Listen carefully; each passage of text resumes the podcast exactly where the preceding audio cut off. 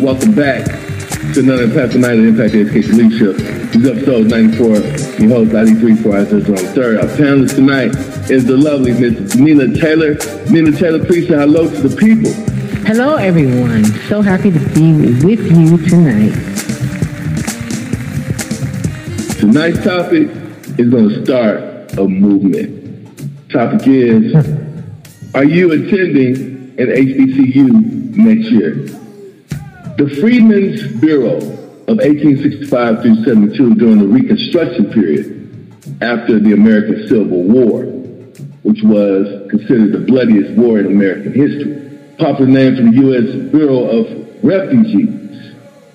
Freedmen and abandoned lands established by Congress to provide practical aid to nearly 4 million newly freed African Americans in their transition from slavery to freedom. It was headed up by Major General Oliver O. Howard. The Freedmen's Bureau might be termed the first federal welfare agency, despite handicaps and inadequate funding and poorly trained personnel.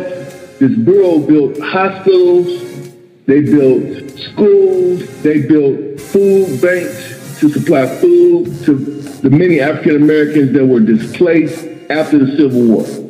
Okay, now his greatest accomplishment was education. More than 1,000 black schools were built and over 400,000 was spent on establishing teacher training institutions and courses. Among those special projects was the historically black colleges and universities. What are historically black colleges and universities? Well, HBCUs short. And when were they established? Well, first let's say they were established prior to 1964 with the principal mission of educating black Americans. However, among the first black colleges and universities that received aid from the Bureau were Atlanta's own Atlanta University, Clark Atlanta University. Now, listen, tonight we're going to have a discussion. We're going to form a movement. We're going to start a movement.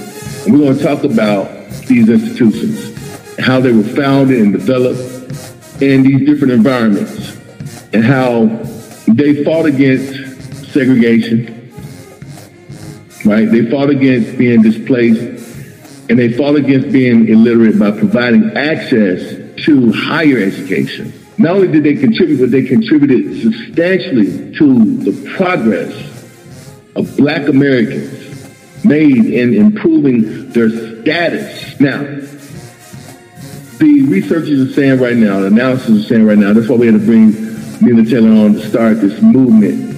Analysis are projecting these four top HBCUs for 2022. Now, I'm going to just give you a little bit of it, uh, but we're going to talk a little bit about each one as we go on in this this discussion tonight. Well, first on the list is Spelman College, Howard University, Morehouse College, and Fort Hampton University. So, with that being said, the lovely Ms. Taylor, please tell us a little bit about why, what's the reason why you wanted to start this movement? What's the reason why you wanted to start this discussion about HBCUs in the first place?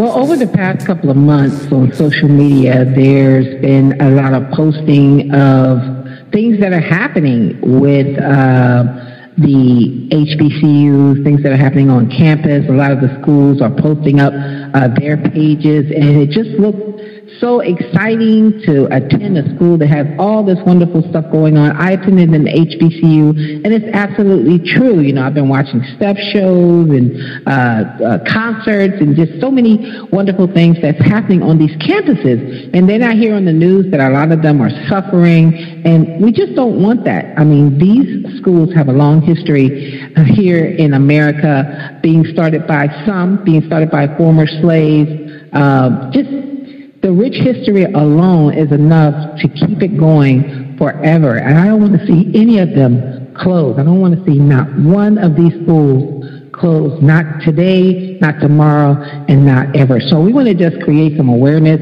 and tell you a little bit about some of the schools and some of the things that are happening. There's been so many famous people, uh, so many uh, people that are famous in the realm of academics, in in, uh, in NASA, and just so many places that people they just don't know anything about it. They look at these schools. When I told my family that I wanted to attend Central State University in Wilberforce, Ohio, they said, "Oh, that's a party school." And I said, "I got news for you. All colleges are party schools." okay? I said, "Majority of the people in college, it is their first time being away from home." is their first time being on their own, and everybody acts crazy in college, okay? It has nothing to do with the fact that it's an HBCU. I live near the campus of Ohio State University, and nobody acts crazier than them. They tear the campus up after every football or basketball game. There's cars turned over, stuff set on fire. We never did nothing like that. Yes, we had parties on Fridays and Saturday nights, but that is about it. That is about it. For all this stuff that you hear about historically black colleges, you don't hear about anybody blowing up cars and flipping them over and tearing up the campus. You don't hear about any of that stuff. Some of the brightest minds in this country attended an HBCU. You heard it first. You heard it first. Well, you know, Spelman College is located in Atlanta, like we just mentioned. Spelman College is a small, private, not-for-profit institution providing a liberal arts education to women. Spelman is not only one of the best HBCUs in the country, but it was also ranked as the number three school in the students' top schools for inspiration list by the Wall Street Journal. It is an excellent fit for students looking for a small campus and an equally small student to faculty ratio of 11 to 1. Now, I want you to please describe or share with us or walk with us, or walk, let us walk with you uh, as you describe to us what it was like having a having black professors as teachers, and with that robust and culturally relevant perspective as they taught you about education, as they taught you about the different job careers and opportunities that you could go in in those different directions, what was that guidance like? What was that feel like? Share with us, let us walk with you down memory lane, if you will, and, and express to the listening audience what that was like. Our experience usually, and most of the people who attend an HBCU, your experience started before you ever set foot on the campus. Uh, most of these schools have extensive recruiting processes uh, where they send people out into the inner cities, they send them out to the high schools, they send them around the country to tell people about their schools. So most of us, I remember when the recruiter from Bethune-Cookman came to our school Bethune-Cookman College, which is in Florida, I was, that was my second choice, was to go all the way to Florida. My mother and father were saying, oh, no, you're not. you know, going all the way to Florida to go to school. But it started far beyond, uh, before I ever hit the campus. A recruiter normally comes out, and this person is representative of what the school is about. Their job is to come out and tell you about the school and tell you what the benefits are, what the pros, what the cons are. So it started way before you ever hit the campus. Uh, and they say, hey, just come down and check it out and, and see if you like it, and then we'll take it from there. So, and they work actively with you to make sure that you have all your paperwork in, you go with them through the application process. And a lot of schools don't do that. You're on your own. They don't want to hear anything about you or to you until you actually get there, until you're all paid up. But they actually work with us every step of the way through the application process, through registration, to moving on to the campus, everything. And I was in the band, so I got to be there before, you know, the rest of the students. There was about 1,200 students uh, in attendance my freshman year, and I was thinking, oh my goodness, you know, we had this whole campus to ourselves because there was just maybe about three or 400 of us there for the band, and then everybody else came later on. And we were up there months before school started. So they did. That was one thing I really appreciated how they uh, helped us through the entire process of getting into school because just like me and so many other people, we didn't know that we could even do it or believe that it would even be possible for us to attend college. And they said, yes, you want to go, we'll make it happen. So that was kind of the first thing that I really, really appreciated about it. When I applied to other schools, I never heard anything from them other than I got something in the mail from them, and they said, "This is it. I need this much money for the application," and that was it. Nobody ever called me. Nobody ever followed up with me. Nobody ever did anything, and they certainly didn't send anyone to speak to us in person. So that was one of the things that really drew me to it was the fact that somebody from the school who actually works there came out and spoke to us face to face. And in my case, it was Dr. Arthur E. Thomas, who at the time was the vice president in charge of academic affairs. And what an eloquent speaker. I believe that he attended Temple University uh, for his undergrad, uh, but he did attend an HBCU to get his further education and also to become a doctor. So he was absolutely fantastic. I thought, wow, I had never heard uh, a man speak the way that he did, and I thought, wow, you know, I got to get to this school. So they arranged for us to come down for a tour, stay for the weekend. It was about about ten of us uh, who went down, and we stayed for the weekend. A bus picked us up, brought us to the campus, and then took us back home on Sunday. Um, so it was a great experience, and as soon as I got back, I knew that that was where I wanted to be. I said, this is it. This is my school. I met the band director, and he was telling me about what they, what plans they had for the band in the next coming year. He had only been at the school for a year, and at the time, he was the former band director at Florida A&M. So that alone, I was really impressed. I was like, why did you come up here? He said, you know, I just was ready to make a change, and here I am. So he had been there for about a year and he talked to us and it was just a great, great experience. And actually moving into the campus and uh, how they had people, because we were freshmen and I was underage, I was only 17 years old, you know, you had to be assigned people that keep an eye on you, you know.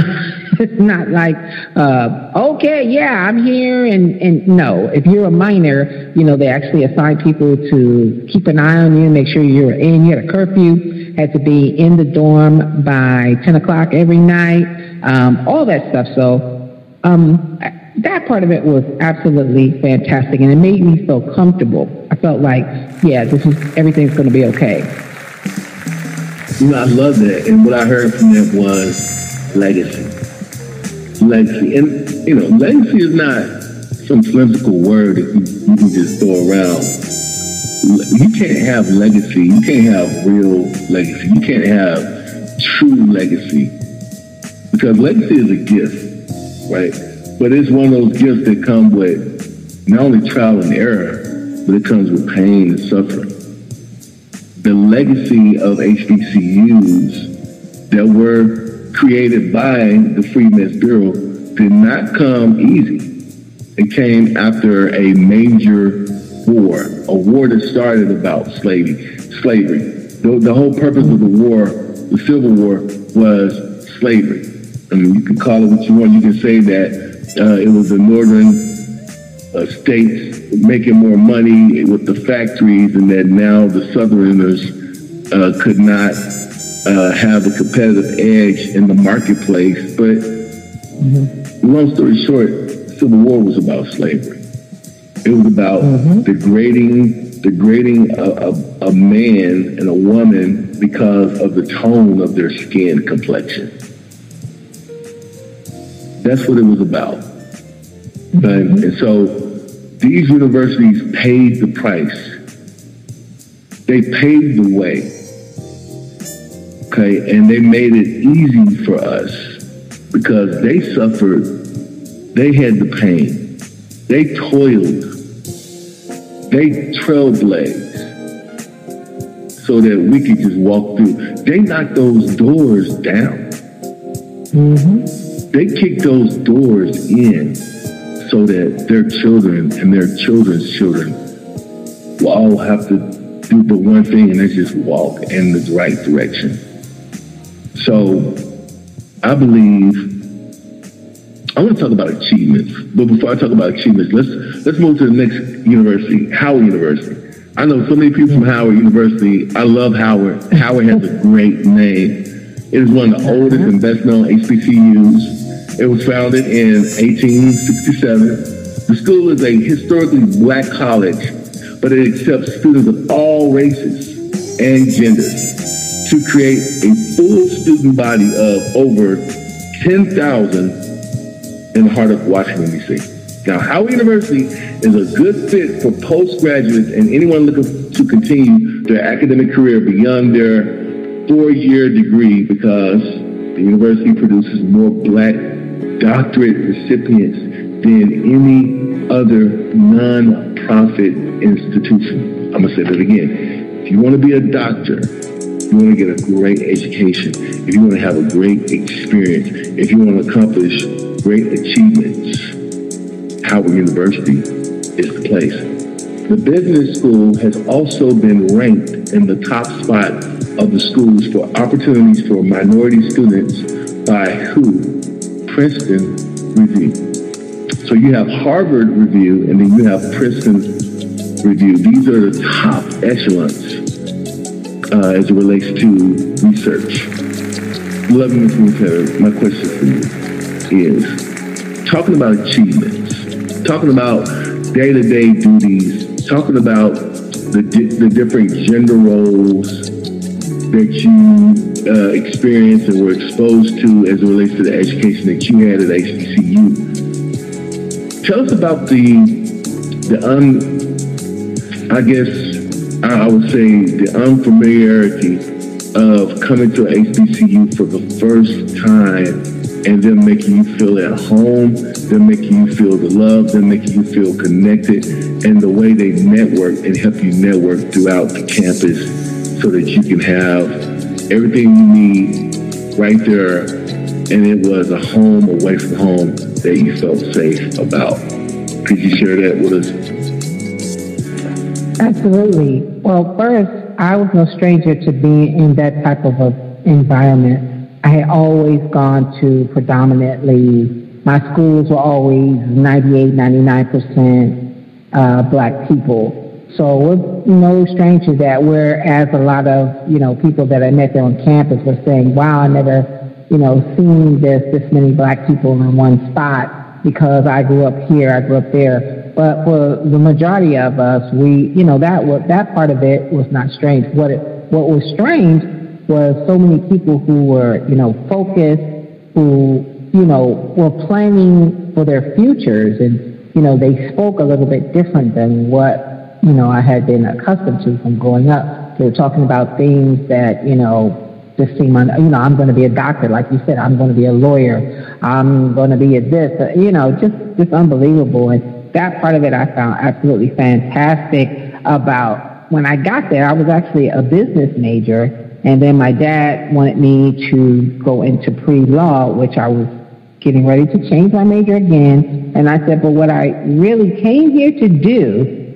was to be a broadcast journalism major. This is what I came here to do, and this is what I want to do. And they kept saying, you know, well, radio is not really a job. It's, it's just something that you do for a hobby. That's exactly what my dad said, because my dad had done radio but only as a hobby. He was actually, uh, you know, in the military and he had done radio just as a hobby. So he never really took it seriously as something that you could actually do for a living. I said, well, there's so many other things other than, you know, just doing a show every day. There's other jobs in radio and I'm going to learn how to do them all. That's what I'm going to do. Um, but so many successful people in radio, uh, in television, uh, lawyers, like you said, doctors have come out of HBCUs. If you, if you just sit down and make a list of, of all of them, it's thousands and thousands of people that are still walking around today who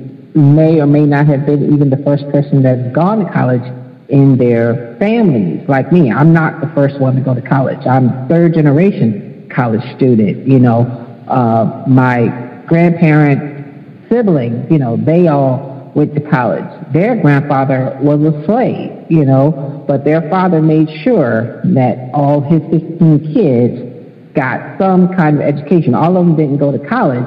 A majority of them did, but some went to trade school, uh, which was another thing that we did back in the day, was we get some kind of a trade under our belt if we didn't go to college. But a lot of them went to college, graduated. Uh, my mom's cousin uh, taught at the Howard University Law School uh, for many, many years. He just retired uh, just a few years ago, and he was in his 80s when he retired.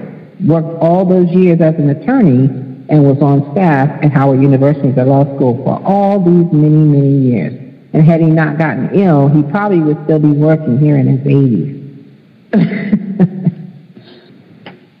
but it's just unbelievable um, being a part of the band and traveling the country performing was just remarkable. Anyone who's ever attended a football game or a basketball game from an HBCU, you know it feels different. It's got it's got its own environment to just being in it. Uh, it's it's a fantastic thing. You know, I want you to share with us your experience being on the road with the band? Because I mean, people want to hear that. People want to hear those experiences. And I mean, I mean, don't give us one of those experiences where you just like, I can't believe they doing this. Just be, you know, transparent like you always are. But give us a story. Tell us a mm-hmm. story about what it was like being in a HBCU band or band camp. Well, band camp, okay, band camp is like this. Well, when you arrive, remember, we uh, school started sometime in September. If you're in band camp, you're at school like the following day after the 4th of July. I mean, you get no summer. You spend the entire summer rehearsing. And band camp was like this. We, uh, the very first day, because we all had to report, it was on a Sunday, because band camp actually started that Monday, but they said the campus would be open starting on Sunday, so that's when everybody started coming in. Uh, 6 a.m. in the morning, you're up and you're on the track because you're exercising and you're getting loosened up and you're running and you're walking, you're running and you're practicing marching, but mostly you're running and walking and getting yourself conditioned. So that was from 6 to 8. Then we went to breakfast from 8 until 9.30 and then 10 a.m. back on the field. Now, this is the first rehearsal where you start going over the elements that are going to be a part of the show. That went on until 12.30. Then 12.30 to 1.30, we went to lunch. Then after lunch, we'd have a break until uh, 4 o'clock.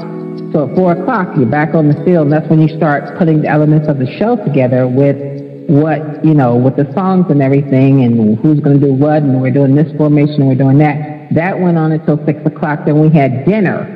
then you go to dinner from 6 until 7.30 and then we had our last rehearsal was at 8 o'clock and that could go on until lord knows when and regardless of how long it went on you still had to be up five days a week at 6 a.m on the field and it wasn't no joke. People were coming around. It's just like on TV, banging on the doors. Get up, get up, get up. Line the the, the rank leaders or whatever they I forget what they called them at the time would have to come around and wake everybody up, and you had to be on that field. Six o'clock a.m. You better be on that field. They start taking attendance, and you're not there. You're in big trouble. but that was uh, that was the typical day, and that was Monday through Friday. Then on Saturday, this is during band camp. Saturday, we had two rehearsals. We had normal workout in the morning, and we had one more rehearsal in the afternoon. Now, that Saturday afternoon rehearsal could have gone on for days, but they stopped and we had dinner, but we didn't do the uh, night, the evening uh, on Saturday. And then Sunday, we did nothing but sleep and try to recover because starting back on Monday was back to the same thing. Four rehearsals a day, uh, Monday through Friday, two on Saturday, and then you have uh, Sunday off. And that was band camp, and that went on usually about six to eight weeks before school even started. So by the time school started, usually that very first Saturday was the first game. so everybody came to the campus, and boom, we had a game that very first Saturday. Now remember, the football players were up there too. So the only ones on campus was the band and the football team and the cheerleaders. That's it. And nobody else was on campus. So we had the campus to ourselves uh, for the eight weeks of band camp, and then everybody else started coming, and then school started and all that. And after school started, uh, we still had two rehearsals every day, and then usually on Saturday we'd have a game. Now, if the game was out of town, we'd have to leave on Friday, Friday night usually. If it was close by, we could get there in a few hours. We'd leave early, early on Saturday. But if it was far, like St. Louis or someplace, or uh, someplace down south or something, we would leave uh, on Friday. Oh, I love that. I love. Look, I want to ask you next about. I want to. I want to ask you next about potential. I, I mean, and I'm gonna tell you, we're gonna enjoy hearing that. Like the listeners are gonna really enjoy hearing what you said and and playing it back. I want to talk about potential. I want to talk about potential. Before I do, let's go to the next university. The next HBCU is Morehouse College. Right mm-hmm. from that list of the top four. Morehouse College yes. is arguably it is arguably the most famous HBCU. I don't care what anybody says, it is. You can argue up and down, it is arguably the most famous HBCU. Morehouse College was the academic home of civil rights hero and legendary activist Dr. Martin Luther King Jr., as well as so many other civil rights leaders. This college talk about legacy, all right? And I told you, legacy is a gift that came with a lot of pain and a lot of suffering, right? Now, they they had the model back then, they still have it now, to produce people like Dr. Martin Luther King Jr. that can go on and become a a world hero, a world icon, not just to go there for that, right? But it is also one in, of the only two HBCUs to produce Rhodes Scholars. Morehouse has an enrollment of over 2,000 students, making it the most prominent men's college in the United States. Now, the small student body allows for an impressive student faculty ratio of 13 to 1. Though it is a small college, Morehouse and Spelman both okay, are part of the Atlanta University Center, ensuring access to wider shared resources. And there's partnerships, community services, you name it. Let me go here and answer this question about potential. Now, potential for me, and we're talking about, we're pulling from, you know, um, you know, gurus and leadership like John Maxwell, right? Um, he said that potential is one of the most wonderful words in any language, and it looks forward with optimism. It is filled with hope. It promises success. It implies fulfillment. It hints at greatness. Potential is a word based on possibilities. Now, I want to talk about possibilities. I want to talk about, right, potential. And I want to ask a question for you what type of potential, what type of possibilities will someone experience at an HBCU? And we're talking about minorities. At an HBCU, well, not even minorities, all students that attend HBCU, because like Howard University, uh, they, they accept all types of students. But mm-hmm. what type of possibilities? Mm-hmm. Right, they all do. Mm-hmm. So what type of possibilities, what type of possibilities and potentials did you experience? We're going down memory lane again, but did you experience at HBCU? One of the most important things I think any student has learned from being at HBCU is the real life stuff where we had a saying at CSU that if you can make it here, you can make it anywhere. For all the stuff about this black schools being this, black schools being that, that is so not true. They challenge us probably 10 times more than any other school would challenge us. We were constantly reminded of who we were, constantly, and telling us how we had to be 10 times smarter, 10 times better, you know, how we had to know 10 times more than everybody else. I mean, that's just the way it was. I mean, it was real life stuff. It wasn't no sugarcoating like, oh, you're going to get this degree and everything's going to be wonderful. No, it was never like that. A lot of the alumni at the school had either attended that school or another HBCU. They were very, very realistic with us as far as uh, our potential, and they challenged us to be something great. That's the main thing. I challenge you to be great. I dare you to be at the top of your class. I, I dare you to be somebody great in this world. You know, you were challenged a lot. And, you, and at first you think, wow, why are they so hard on me? But really, it's for your good. And they didn't sugarcoat anything about what your chances are. And said, this is why you got to be smarter. You got to be better. You got to be greater than everyone else. You got to be the best at what you do.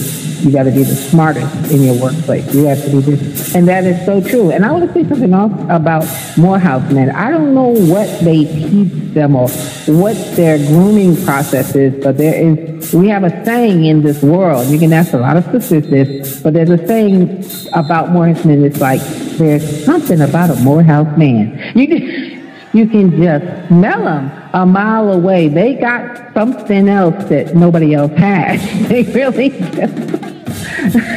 we had a couple of Morehouse men at Central State, and they were just different. There's something different. Like, what did they teach you guys? Something, some kind of cologne or something that they're selling there that nobody else can get. There's just something about them that they instill in them that makes them stand out from everyone else, and that is the truth. it's mentorship. Mentorship. What was the que- What was the question? oh no, the, I mean um, the, the, the question was yeah. Go ahead.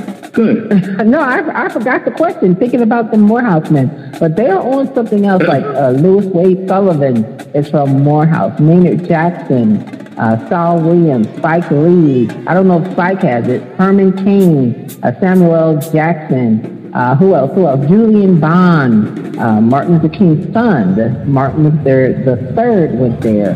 Uh, Major Owen, Sanford Bishop.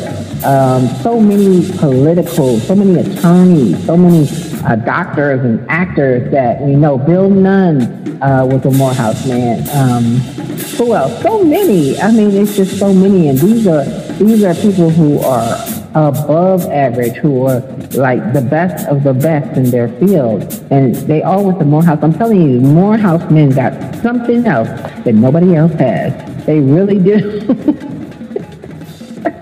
no, I love it. Dr. Houston, he was a biology teacher at Central State. And soon as we walked in the room and looked at him, I said, you went to Morehouse. Because it, I'm not talking about looks. I'm not talking about looks. I'm talking about it's just something that they instill in them that just makes them different, that makes them kind of stand up above everybody else. It really is. Is. I never looked at them like that, but you answered the question because I asked you about potential and I asked you about uh-huh. possibility, uh-huh. right? Uh-huh. And you gave me a real life scenario. And I kind of I don't know. I connected to mentorship. Mm. You know, there, there are certain there, there's a lot of mentorship groups out there now. You know, even I have I have a mentorship program, 100 BM program. Who uh, we, mm-hmm. you know, we we had like right now we got about 330 kids that have you know like gone through the program successfully, and it, it leaves a stamp on them because it's a positive youth development program. But the thing about a positive youth development program, it teaches you things from managing conflict resolution. Look at Dr. Martin Luther King. He was taught how to handle conflict. Mm-hmm. Yeah. He was taught how to handle conflict. He marched peaceably. I mean, you could say he got it from, you know, the west, the, the eastern training from uh, Mahatma Gandhi. But mm-hmm. someone taught him and so it's this yeah. type of individual achievement individual achievement that is tied to a mindset, a mindset that is well-being, that is psychological well-being, that's positive for, for the mind. And so this comes about through mentorship. They have different mentorship programs. They got like Big Brother, Big Sister. Where they go around to different school districts. A lot of school districts they go to are, you know, primarily in low SES school districts, and they go in there and they help build relationships and they help empower. And so these HBCUs are empowering are empowering students, not just students in low income communities, but their whole student body. They're, and these students are coming there, and these these professors, the staff, they're, they're, they're coming to them to be empowered. And this yeah. and this empowerment traces all the way back over 200 years almost mm-hmm. of a legacy of practices that they have perfected. And they make teaching purposeful. They make teaching positive. And they can match teaching styles with learning styles to make a more cohesive student body. Let me ask you, well, let me pull, we're almost out of time already? Are you kidding me?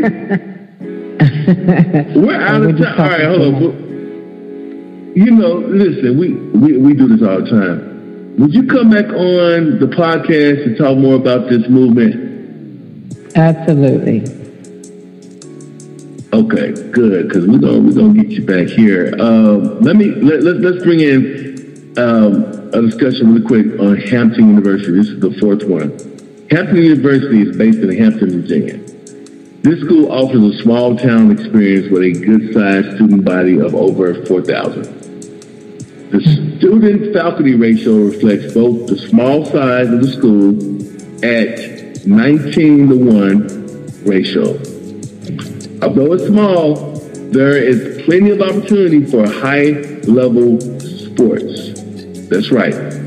So this is your sports, this is your basketball place here. Hampton is home to both NCAA Division 1 and 2 sports teams. Now,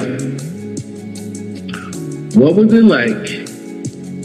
What was the difference of going to a sports event that was an HBCU sponsored event, okay, as opposed to going to another college event that had sports activities in the events? What was the difference? Being in the band and being outside the band, on the inside working and on the outside as a spectator what was your experience like with HBCU going to a sports event? That's my question.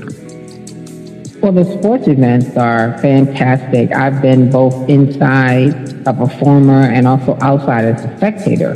Uh, the HBCUs have fundraising games throughout the country. Uh, I forget what the one is called here. We go to the one in Indianapolis, and we've actually had one here in Columbus once uh, where two schools come together. Both their bands are there, and they're actually raising uh, money and awareness about their schools.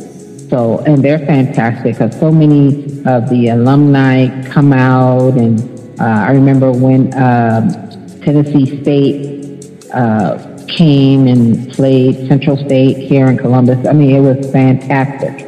You know, they bought their band. They've always had one of the best bands in the world. Even when we were in school, we thought, wow, they're almost as good as us. You know, we actually performed at a Cincinnati Bengals Cleveland Browns game. Uh, our band did for the halftime show, and it was absolutely fantastic. Being in a stadium that big with thousands and thousands of people looking at you, but that's how good our band was in those days that we would get invited to events that were non-sport, you know, for our school. We'd get invited to come to uh, to, to professional bowl games and uh, uh, different events. I mean, we went to parades. Uh, that had nothing to do with school or whatsoever. They just invited us. That's how exciting the bands are. And anyone who's seen a halftime show knows that there's nothing, absolutely nothing like it.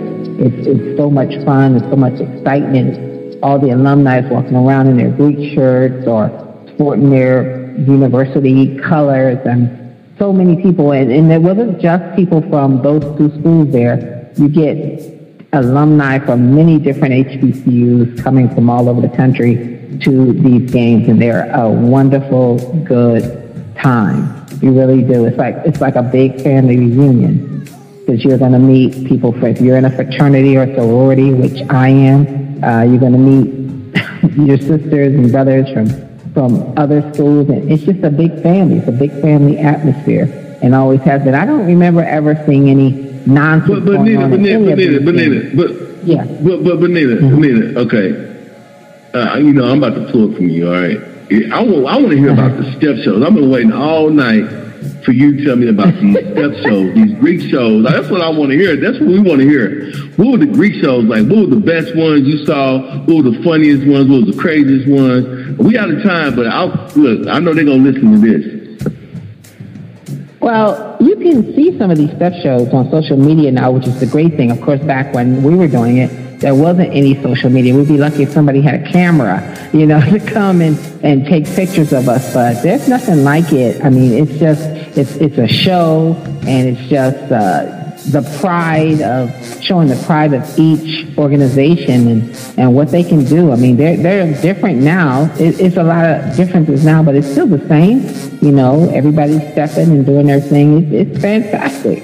There's nothing like it. If you have ever seen a step show, just go on to Instagram or on TikTok and you'll see plenty of them. You know, just Google HBCU step shows, Greek shows, and you'll see them. There is nothing like it. Nothing like it. Listen, you know, you're my cousin. Mm-hmm. We out of time. What are the takeaways tonight? Do we have time to do them? But what if we do? Like, what would be a takeaway tonight for the listening audience and for those students that's going to HBCU or going to college, graduating? Just, well, they just graduated high school. What would you say? Mm-hmm. Uh, what's the takeaway for tonight? What should they hone in on from this discussion? I would say the takeaway is if you're contemplating going to an HBCU, it'll be the best decision that you ever made. It's going to instill in you pride in yourself. Uh, it's going to give you, it's going to strengthen you like nobody else will. You're going to be cared for and you're going to be educated the way nobody else will. You're also going to be taught, you know, about the real world and what you can expect and how you can get prepared for it. You're going to be prepared for anything.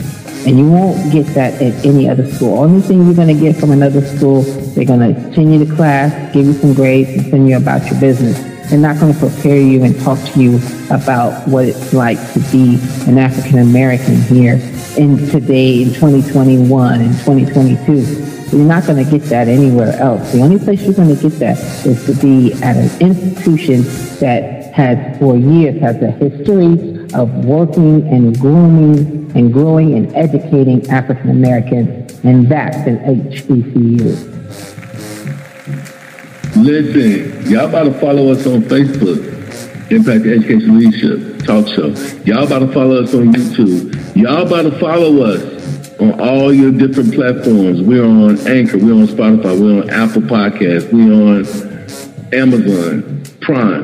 Listen, tonight was another impactful night of the Impact Education Leadership. This is episode 94. I'm your host, Isaiah Drone the third. Tonight's panelist is legendary, lovely, and my cousin, Nina Taylor. Good night.